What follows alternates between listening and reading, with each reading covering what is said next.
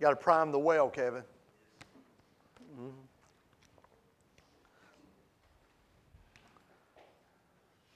Hey, we're back in our sermon series study in the book of Exodus. Last week we touched on, we were in Exodus chapter 12, right? And we had looked at the beginning, the steps at the very beginning of what we perceived to be the Exodus, where the children actually make a move. As a matter of fact, last week we looked at the response of Pharaoh to the last plague upon Egypt, and that being the plague of the firstborn. And his response to Moses and the children of Israel was for the Israelites, the Hebrews, to get out of the country. Right? That's what he was saying. Go ahead and get out. As a matter of fact, the large portion of the population of Egypt were afraid that if they didn't leave, that ultimately they would all end up dying, right? And so we looked at that, and we also touched on the notion or the idea that God used the Egyptian people and their resources to basically to deposit a great deal of wealth into the hands of the Hebrews as they depart. We're going to actually touch on that a little bit today. And we noticed at the end of the scripture that we studied last week that their journey started in a place or a city called Ramesses. Remember that? We talked about that. And Ramesses was actually a store city for Pharaoh that the Hebrews had built with their own hands as slaves.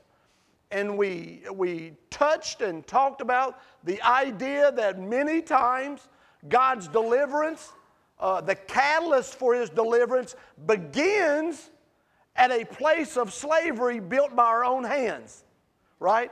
How many of you, without embarrassing anyone, would say, you know, when God delivered me, He had to deliver me out of a place that I had established with my own hands. You know what I'm talking about? I had been there myself.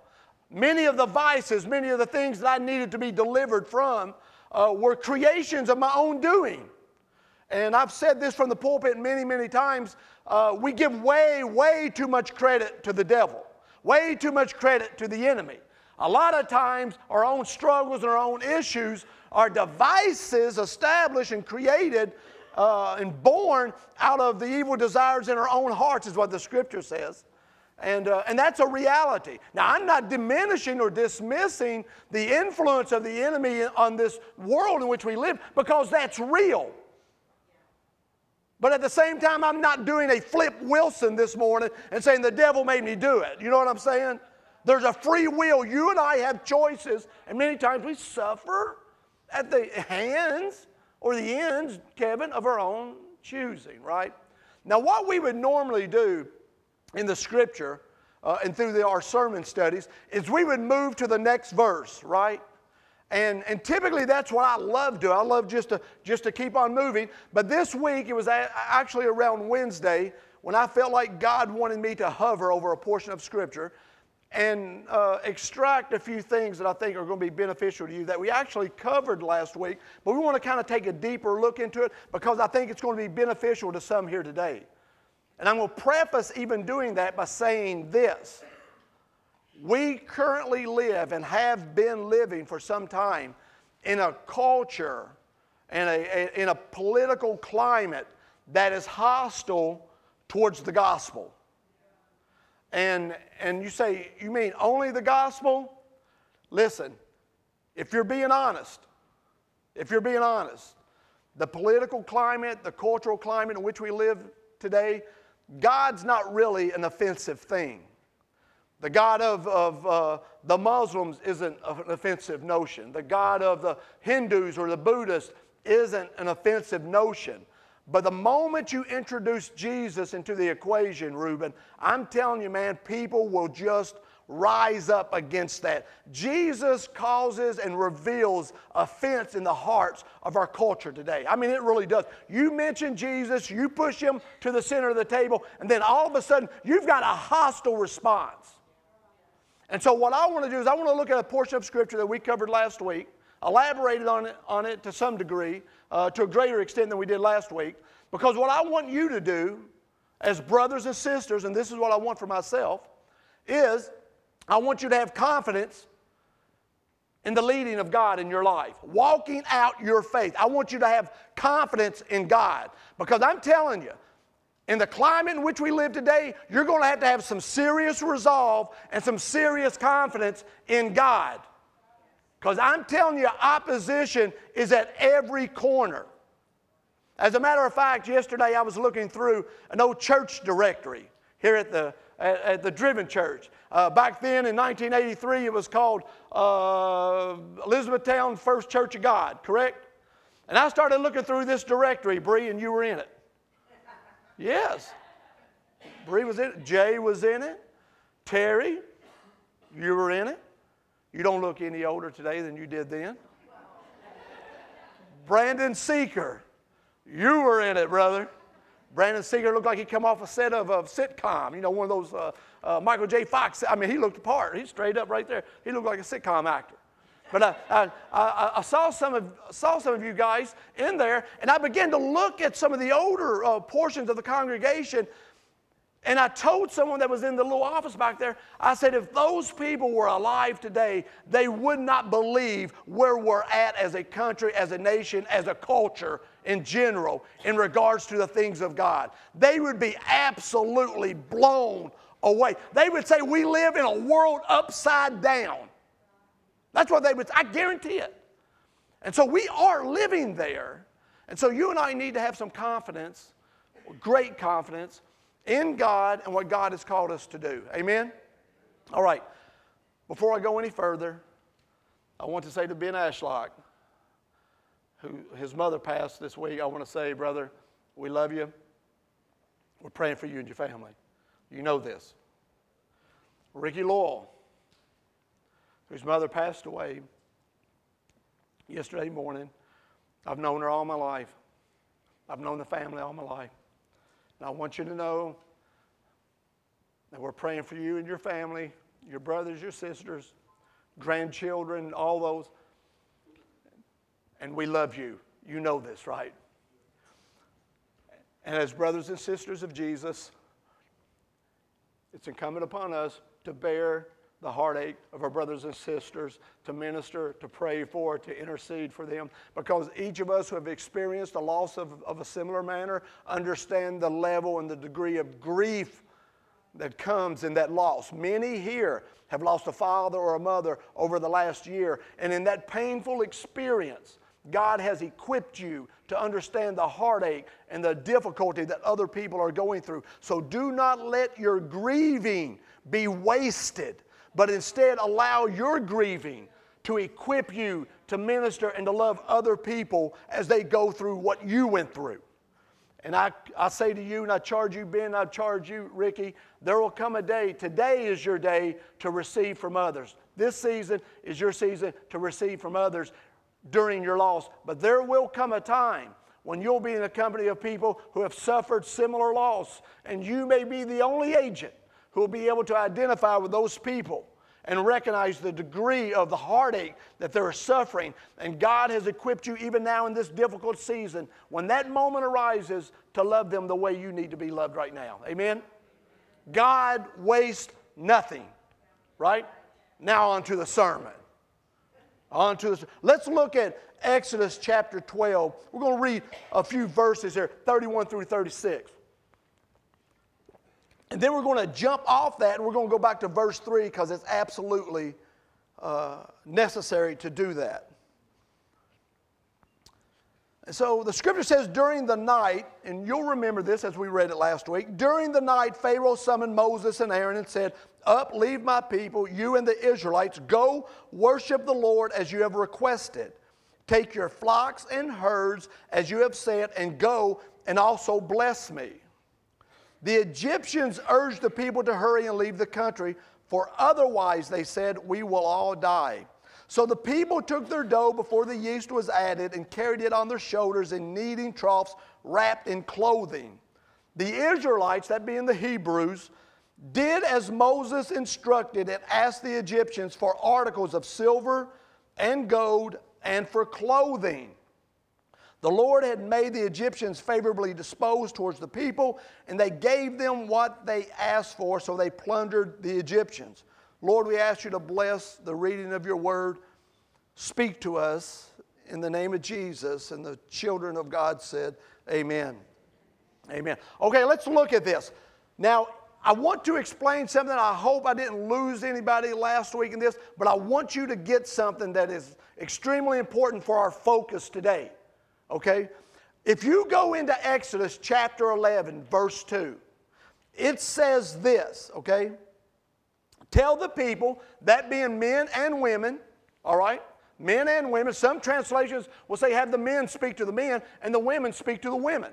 But it says the men and women are to go, or alike, are to ask their neighbors for articles of silver and gold, right? Silver and gold. But it does not mention at that juncture the men ever asking for clothing.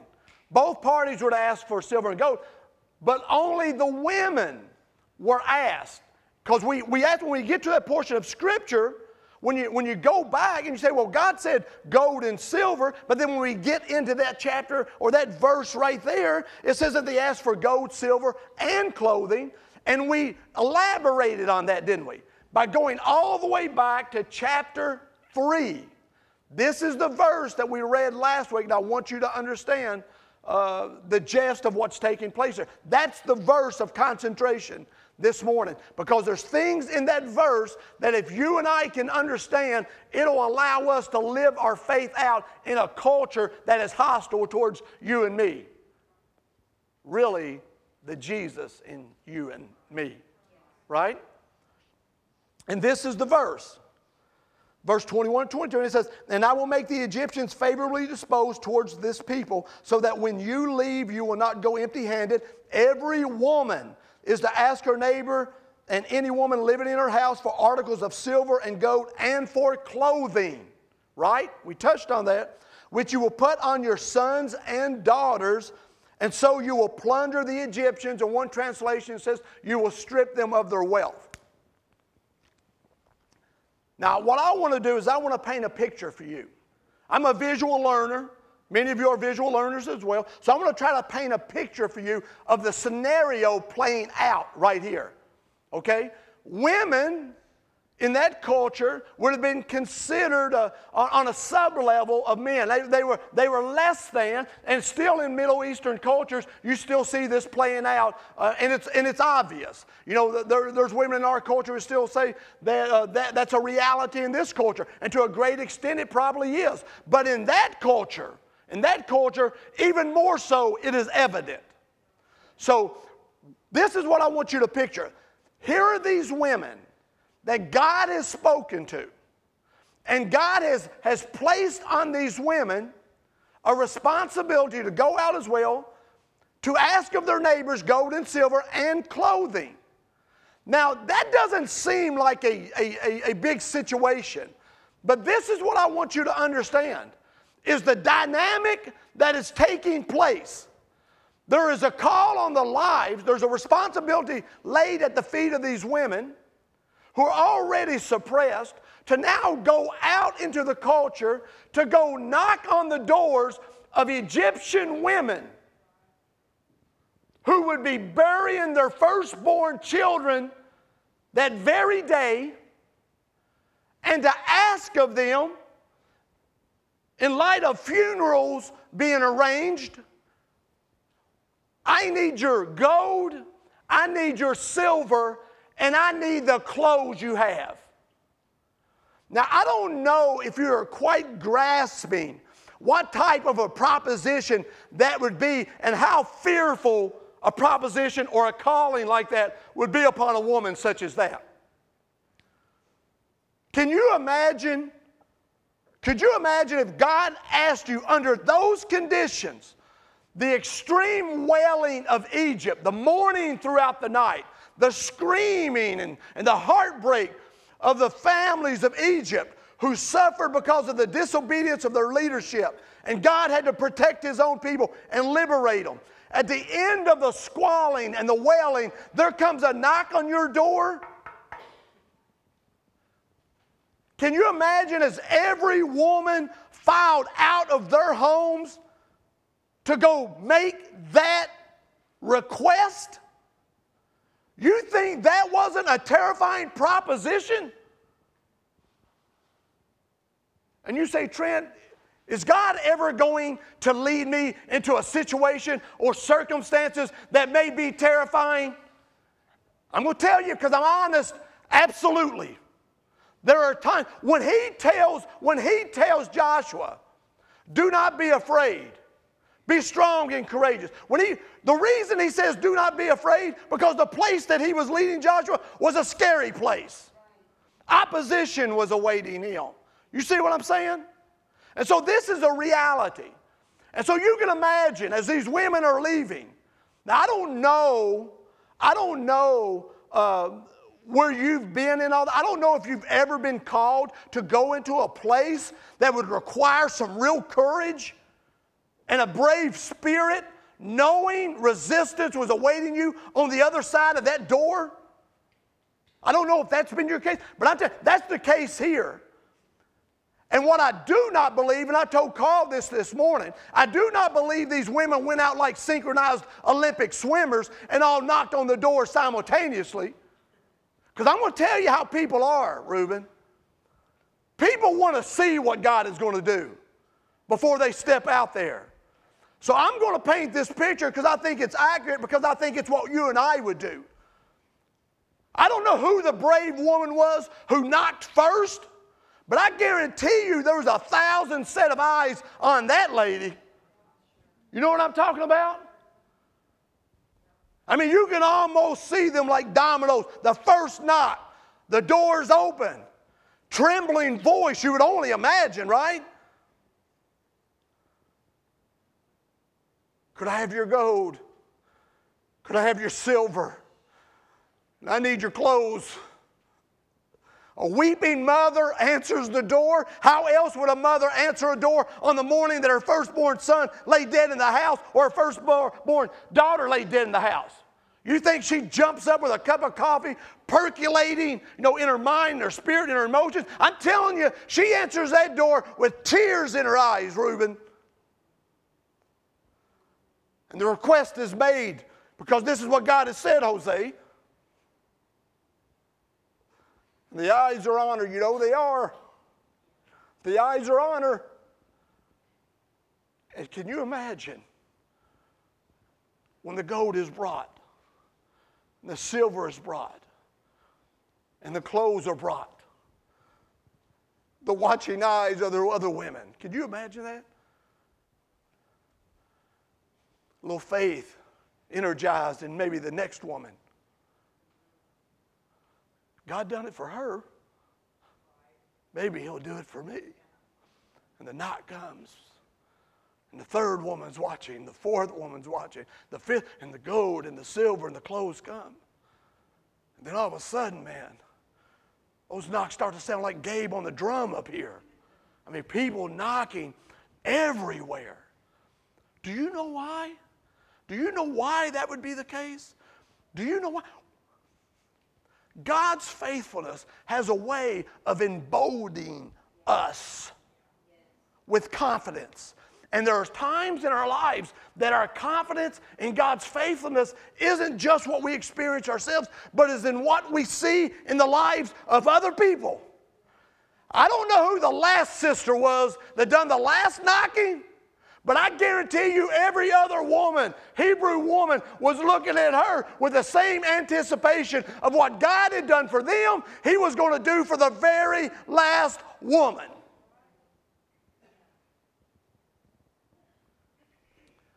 We need to have a level of trust and confidence in God, and we need to allow that to embolden us, to strengthen us, to give us a resolve to go into the scary places, into those propositions where conflict may await us. You cannot avoid it. Not if you want to be faithful and God says go and you know what waits for you. There's no way around that. I remember just a few weeks ago, and you guys know this, I mentioned it briefly one Sunday. A few weeks ago, 7, 8 weeks ago, 8 weeks, maybe 9. Time flies, right? I had the opportunity to speak at a funeral for a friend of mine, Mark Hatcher, Pooh Hatcher. Y'all remember me mentioning this. And I knew the place was going to be a packed. He had a lot of influence over a lot of people. He was friends to a lot of people. And I knew that place was going to be packed. I knew that funeral home was going to have 200 or 300 people. Whatever it would hold, Larry, we knew it was going to be full, didn't we? We knew it. And the other thing that I knew was there was going to be a great deal of people there who did not care or value the gospel. To them, it was absolute foolishness. And it was incumbent upon me, required of me, to stand up there in front of a congregation of 200, 300 people, however many it was, and declare the gospel, knowing that there were people rolling their eyes, mocking the truth of the Scripture. And I knew that. Now listen, I can give you the preacher spiel and say I stood up there with a great deal of, man, it didn't shake me. I walked in the Spirit and I delivered the word and God worked, right? I can do, but I'm going to be honest with you. I wrestled leading up to that morning. I wrestled because you know why? I'm like you. You don't want to be rejected, do you? You don't want to be mocked, do you? No.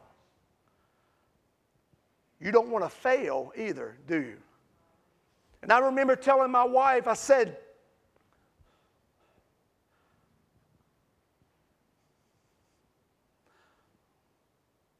I'm scared.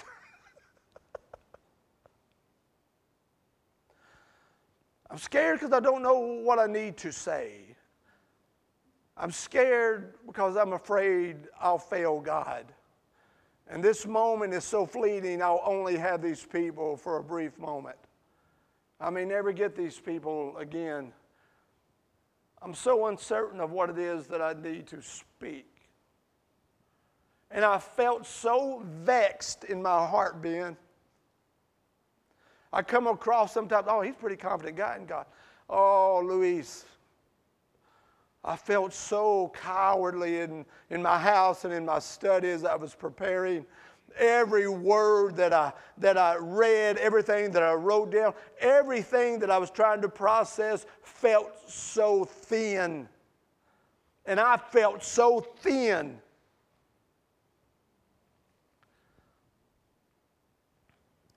And I remember telling Carrie what God told me, Jeff. And I was just sitting there, Carl, wrapped up in all my own issues, all the complexities of the moment. And God spoke to me. In response to me saying, I don't know what to say. And God said to me, Brandon, Trent, you be me, or you be you in me. And you please me, and we'll let everything else lay where it falls. You trust me. And I'm telling you, it was like a light switch. All that fear, the anxiety of the moment, the cloudiness of the moment, I'm telling you, it was like a light switch, and it was like I was possessed by the Spirit of God in such a manner that literally a confidence overwhelmed me, and not a confidence in me, but a confidence in God completely overwhelmed me. And in that moment, it was all decided. And when I walked into the funeral home that morning to share, the place was packed, just like I thought it would be packed. And God allowed me to speak with conviction and resolve, with confidence and boldness. And I'm telling you, I did not measure the resistance whatsoever. It did not even matter. It was like having an audience of one person, and that being God. And I declared His word with confidence. I was emboldened because I knew He was faithful. And these women go knocking, and the faithfulness of God is being displayed as the articles are being given over one after another. But you never know that until you do it.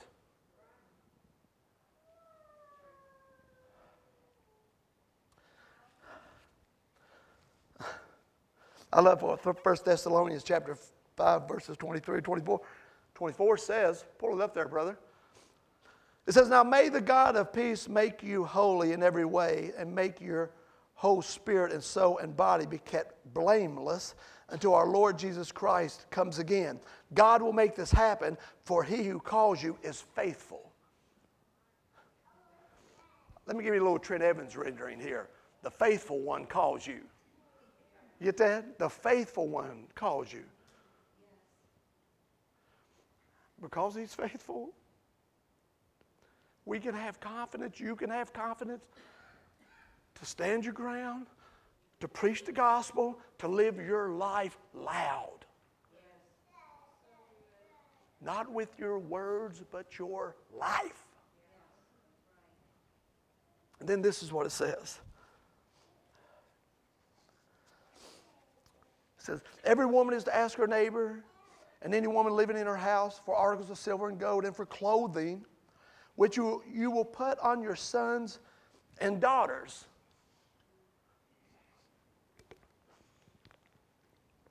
Let me say this to you guys.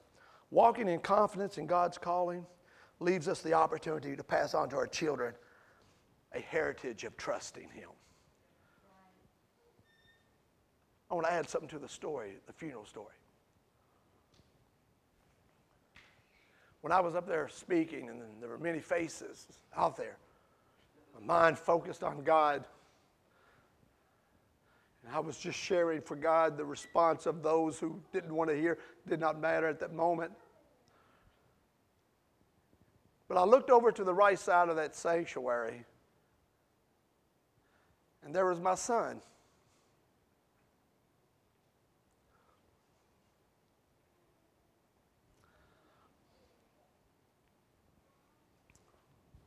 And I felt like in that moment, if for no one else other than God, I was taking the gold and the silver and I was placing it on him as a heritage of trusting God to be faithful. God will deliver. And he sat back there, face lit up, receiving, listening, hearing to everything that was being said. And in that moment, I had that opportunity. Had I not been willing to do it, I would not have been able to place that. There will come a time in my son's life where he's going to have to trust God, Jay, to speak the things that he knows to be true. And if I'm not the one modeling that for him, who is? If he doesn't see it in me, who will he see it in?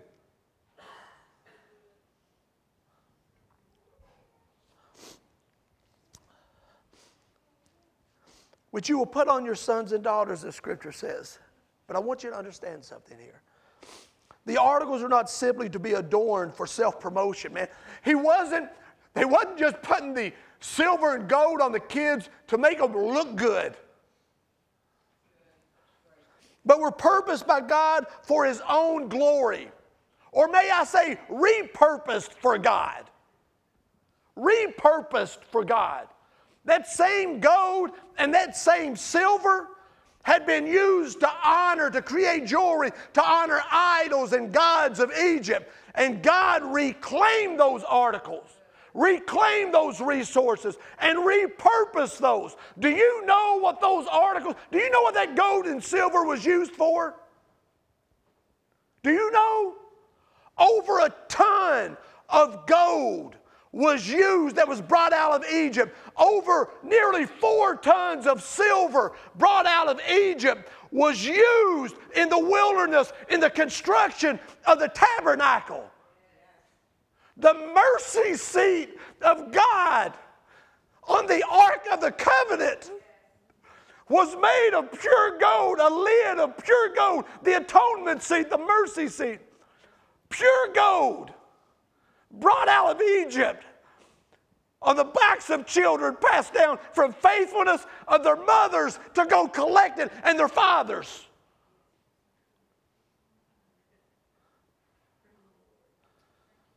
Do you think it's just about now? Do you think the life we're living is just now? Man, they were bringing this stuff out. You think God didn't have a purpose?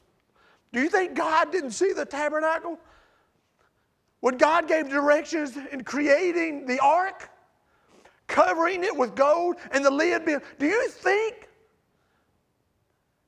that gold they brought out of there, that God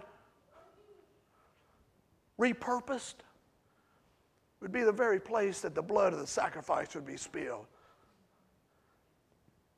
That tabernacle was the place that God's presence amongst the Hebrews would dwell. He had repurposed it. He had repurposed it. And I'm telling you what God is in the business of, and you and I need to be in the business of, is repurposing things. Not just material things. I'm talking about repurpose intellectual, spiritual things. You say, what do you mean by repurposing? You know what I'm talking about. Do you know what I'm talking about? Let me tell you what Ryan Sanders said about material things being repurposed. He said, all good things are good because of him, even if they are used to oppose him. The riches of the earth do not cease to be marvelous because they are fashioned into an idol.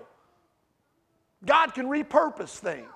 I love when an individual takes a tool of the modern times, that being our iPhones, our iPads, or whatever it may be, and uses that, repurposes something that is designed just for communication and social networking, and they repurpose that into an arm or a branch or an extension of encouragement. You know what I mean? When you get that phone call or you get that text and you pick that up, and that text has a scripture verse, an encouraging word from your friend, you know what that individual did? They just repurposed that technology. And that technology is no longer just about a phone and community. It's a spiritual matter now. It's developed. It's been repurposed. It's a tool of encouragement. And I'm telling you, man, there's some other repurposing we need to do. There's some things we need to acknowledge. When I talk about the physical properties, I'm talking about the spiritual properties. I'm talking about truth in general. You know, there's a lot of truth out there. I think it was R.C. Sproul who said, all truth is God's truth. Real truth is God's truth. You know, there's people out there in this world who adhere to biblical principles. They don't even know biblical principles, Reuben. As a matter of fact, I was over at the Hardin County Detention Center, and I was leaving one day, and there's a gentleman over there. He's a really nice guy. He was the guard. He was the one that was over facilitating my entrance and my exit, and he knew why I was there, to love on a friend and to encourage him. And on my way out, the guy says to me, "Pastor, I just want you to know I'm an atheist." I was like, "Okay." And he said, "You know," he said, "that may offend you." I said, "Don't offend me. Don't offend me. Doesn't make me less of a believer. You want to be an atheist?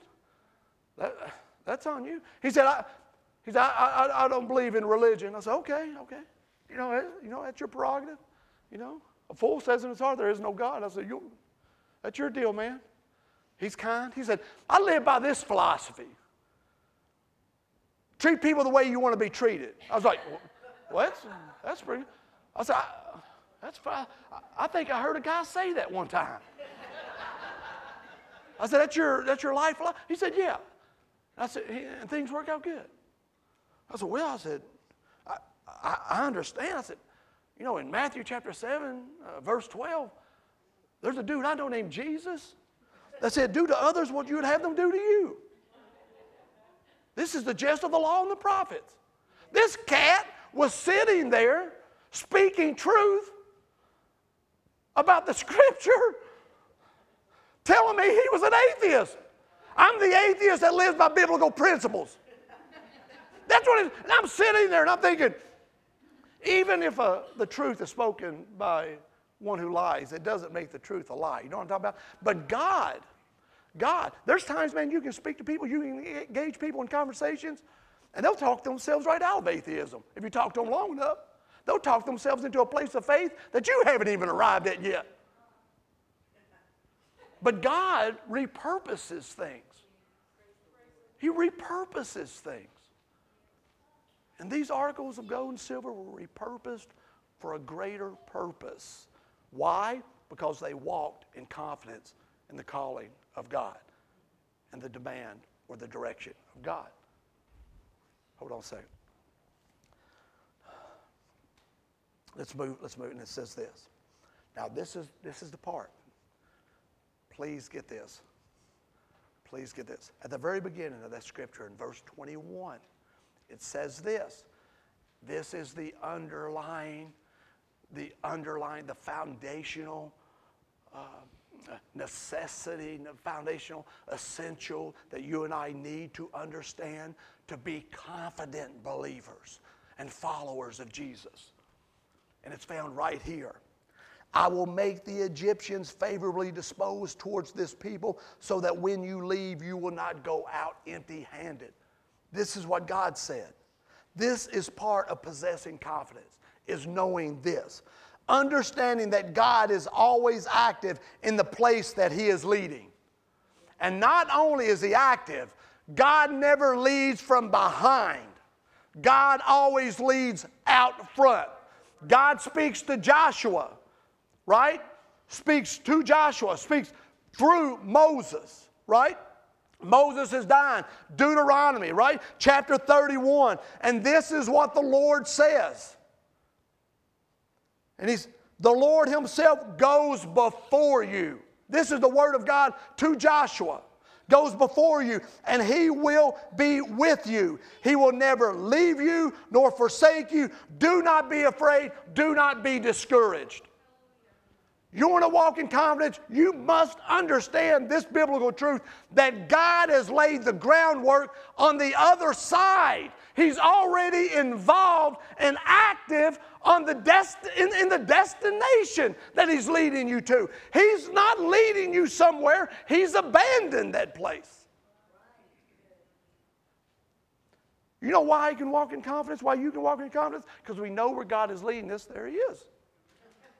Man, he's not walking us out there on a branch like, listen, you know Wile E. Coyote had no sense, right? He'd be out there on that branch, you know what I'm talking about? He'd cut that branch, right? And the whole mountain would fall. You know what I'm talking about? For Road Runner. And then he'd do the same thing, and God's not like it. God's not leading us out there on that branch, man, to cut us off, to watch us drop in a perilous state. That's not who God is. He goes before us. Some of you need to know this. And understand this. God doesn't have to wait for circumstances to align favorably to produce his outcome. You know what I'm saying? He doesn't have to wait, man, for everything. You know, Carl and I were talking. You know, for all your ducks to be in a row, for all the planets to align. God ain't waiting for every circumstance to be just perfect before he injects himself into the equation and works things out. That's not who he is. That's not what he's doing. The scripture says, I will make the Egyptians favorably disposed towards you. I'm not waiting for them to be, I will make them.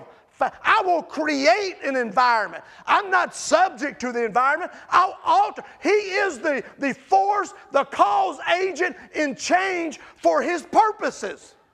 I will change things. Those things won't change my plan. Do you understand that? That God isn't subject to the conditions of your life that would shorten his reach into your life. God is the changing agent.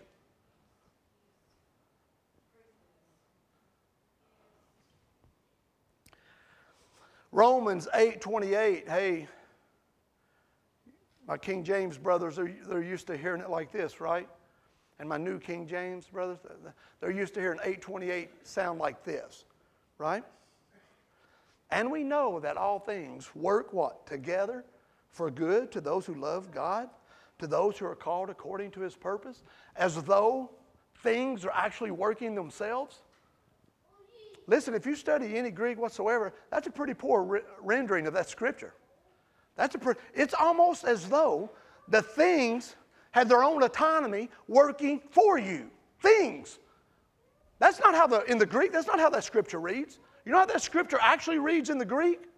And this is something that you and I need to know, that we walk confidently into situations that can be scary. This is what the scripture, this is a better rendering of that scripture. The Berean Bible actually renders it accurately, and this is how it is rendered. And we know that God works all things together for the good of those who love Him, who are called according to His purpose. He is the changing agent. He is the worker. He is the one that possesses the things that are being worked and altered and changed and transformed for your benefit. It is Him who is involved. And then last but not least, and we're going to close. I don't know where we're at on time. I may have ran over. I may not have reached my 45-minute draw. And I know we got visitors thinking, oh my goodness, this guy goes 45 minutes. We out. Last thing. God's provision can be provided through the most unlikely of hands. I don't know, man. When God says, these are the resources, we're not leaving empty-handed, and this is where it's coming from. Now listen. Listen. That's a hard one to swallow, right?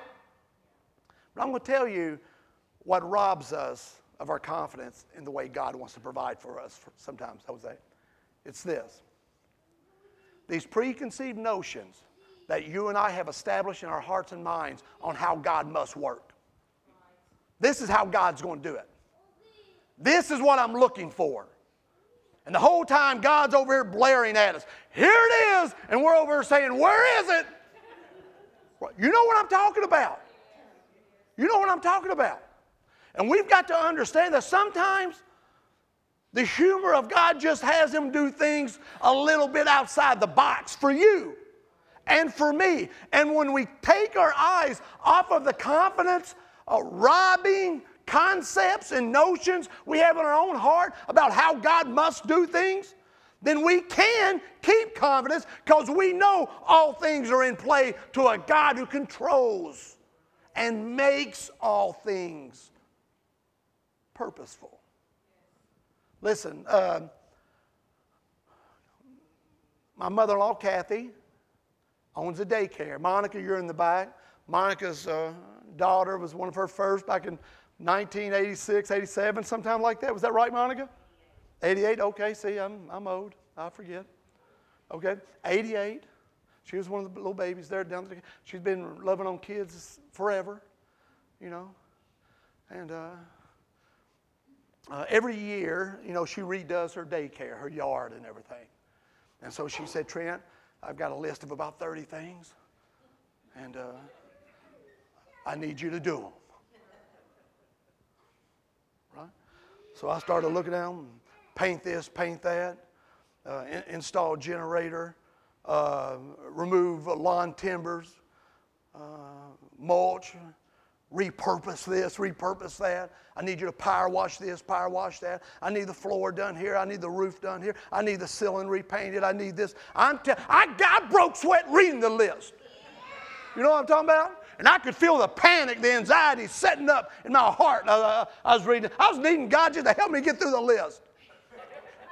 Reading it. I'm not talking about doing it. Reading it. She said, is that too much? And I lied and said, no, it's all right. You know, what are you going to say to your mother-in-law? I ain't got that much love for you. No, you ain't going there. And I said, no, that's no problem.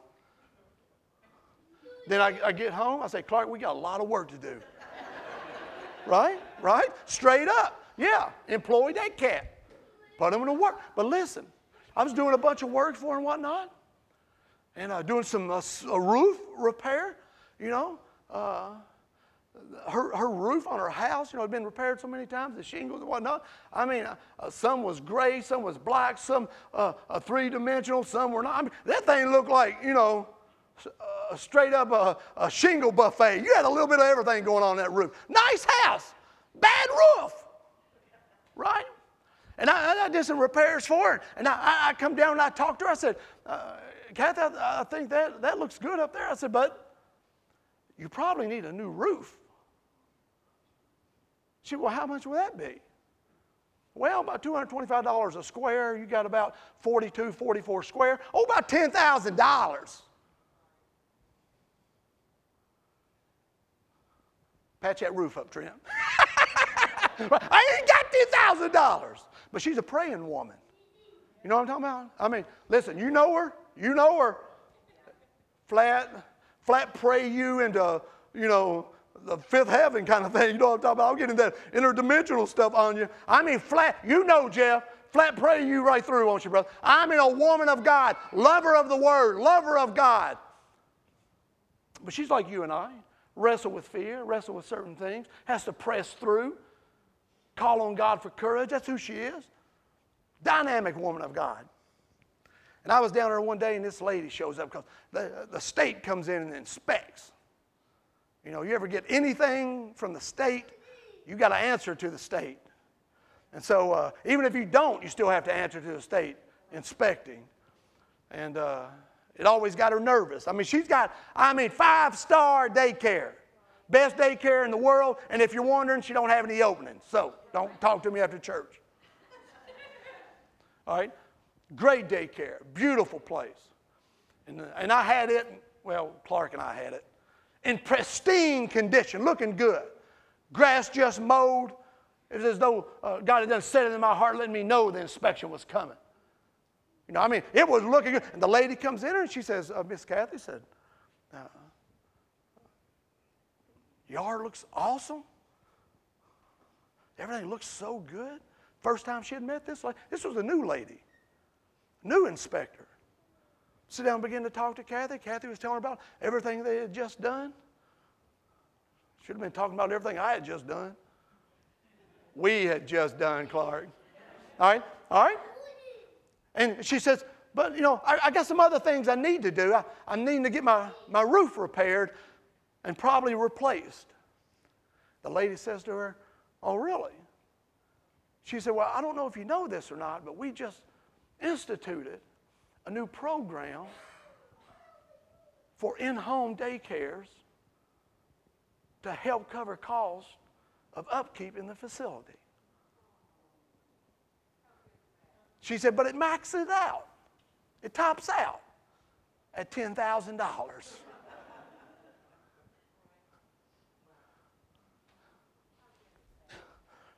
About 4 weeks later, mail runs. Email. Your check's on the way, $10,000. Hey, listen. This roofing company came in. You're talking about 44 square, 100 foot of square. Man, you're talking 4,400 square feet. That's a whole lot of roof, ain't it, Larry? That's a lot of roof. They came in at 7 o'clock that morning, 7:15 they left. Pristine, brand new roof. I mean, there wasn't a broken shingle left on the ground that you could have, pristine. And I remember driving down there because I was going to inspect it. And I drove down there and I pulled up and I just looked at that roof.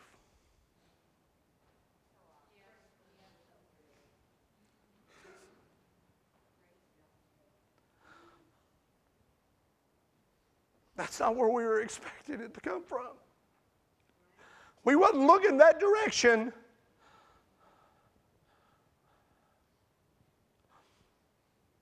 But God provided in that manner. Kathy comes out of the house. I walk around the house. I'm showing her the roof as though I had done it, Reuben. You know, I was like, look how good that roof looks. Let me show you this angle. Let me show you this. Let me show you, that. And I'm not kidding you, man. The Lord is my witness. She's walking around that house. Praise God. Like we had entered the tabernacle. Because in her heart, in her mind, this was the means, this was the hand that God used. She wasn't looking there. She was just looking at Him.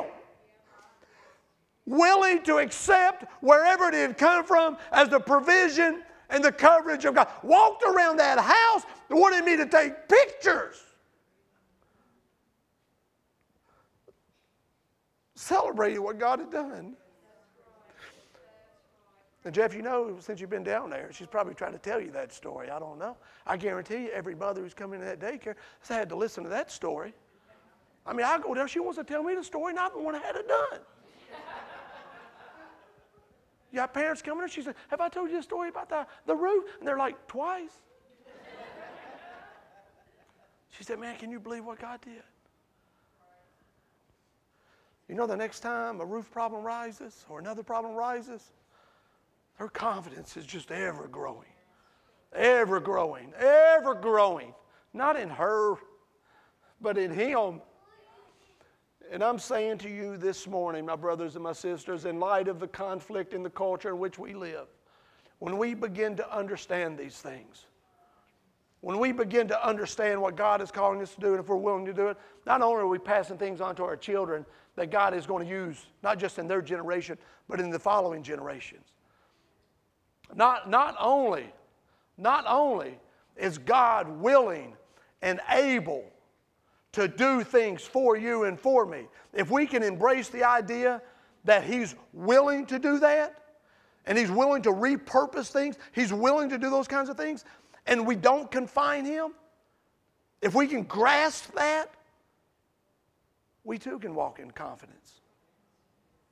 If we open our eyes and we just begin to watch what God has done in other people's lives and trust and believe that God can do that same thing in our lives, we can walk in that confidence. God don't love Reuben more than me, nor does He love me more than Reuben. He doesn't love Luis more than me, or me more than Luis. I can go through the whole congregation. What He's done for you, He'll do for me. He's that kind of God. He's that faithful, and we've been called by the faithful one. And you can have the same confidence. It doesn't mean there won't be times in your life that fear might arise. He doesn't say don't be afraid unless there's something to be afraid of. It doesn't mean that there won't be moments of discouragement when God says be encouraged. It doesn't mean those things won't rise up in our life. What it does mean is that when God is leading us and we're following, it doesn't matter what rises up. God is there with us. He was there before we arrived there, awaiting us. He has prepared to meet our needs in manners we couldn't even begin to comprehend or understand. And at the end of the day, man, when they roll up into Ramesses with all that gold, with all that silver, and all that clothing, and I think when you read the scripture in the Hebrew, the clothing sounds a lot more like material. Maybe material that was used and repurposed. And when they got to Ramesses and they had all those articles, you think there wasn't a tear shed? You think there wasn't people looking at people saying, can you believe this? This is how God responds when we walk confidently in His leading. And He'll do it for you. I promise you, He'll do it for you. I want you to be a confident person, not in you. Come on. Not in you, but in Him. In Him. Stand with me this morning. We'll be dismissed.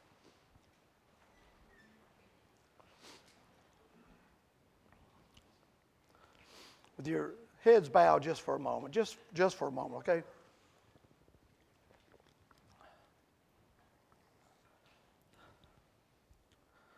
Let's just sit just for a second. In God's presence, okay? Let's allow God just to kind of move through the sanctuary into our hearts, through our hearts and our minds.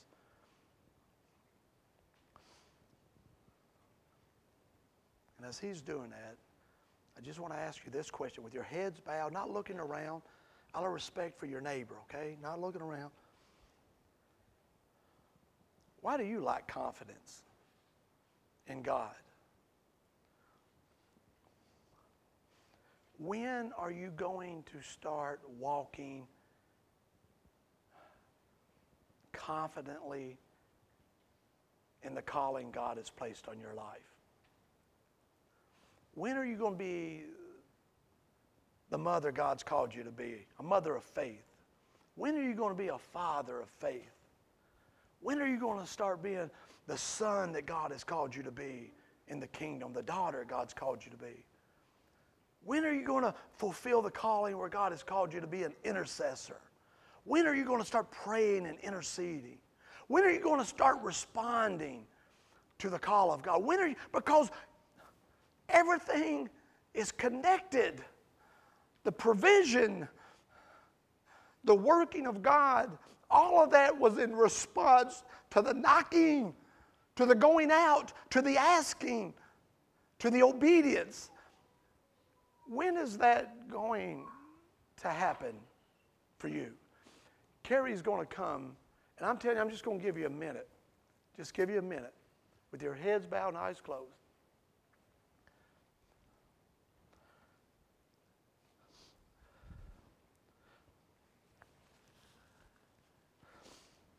If God speaks to you today and says you need to step out and you need to resolve some issues in your heart, you know what God is really saying? You know what he's really saying spiritually speaking? Come get your gold. Come get your silver. Come get your clothing. Come get what I want to provide for you. But you've got to step out. You've got to knock. You've got to ask. How long do we resist God? How long? How long do we suffer loss because of that?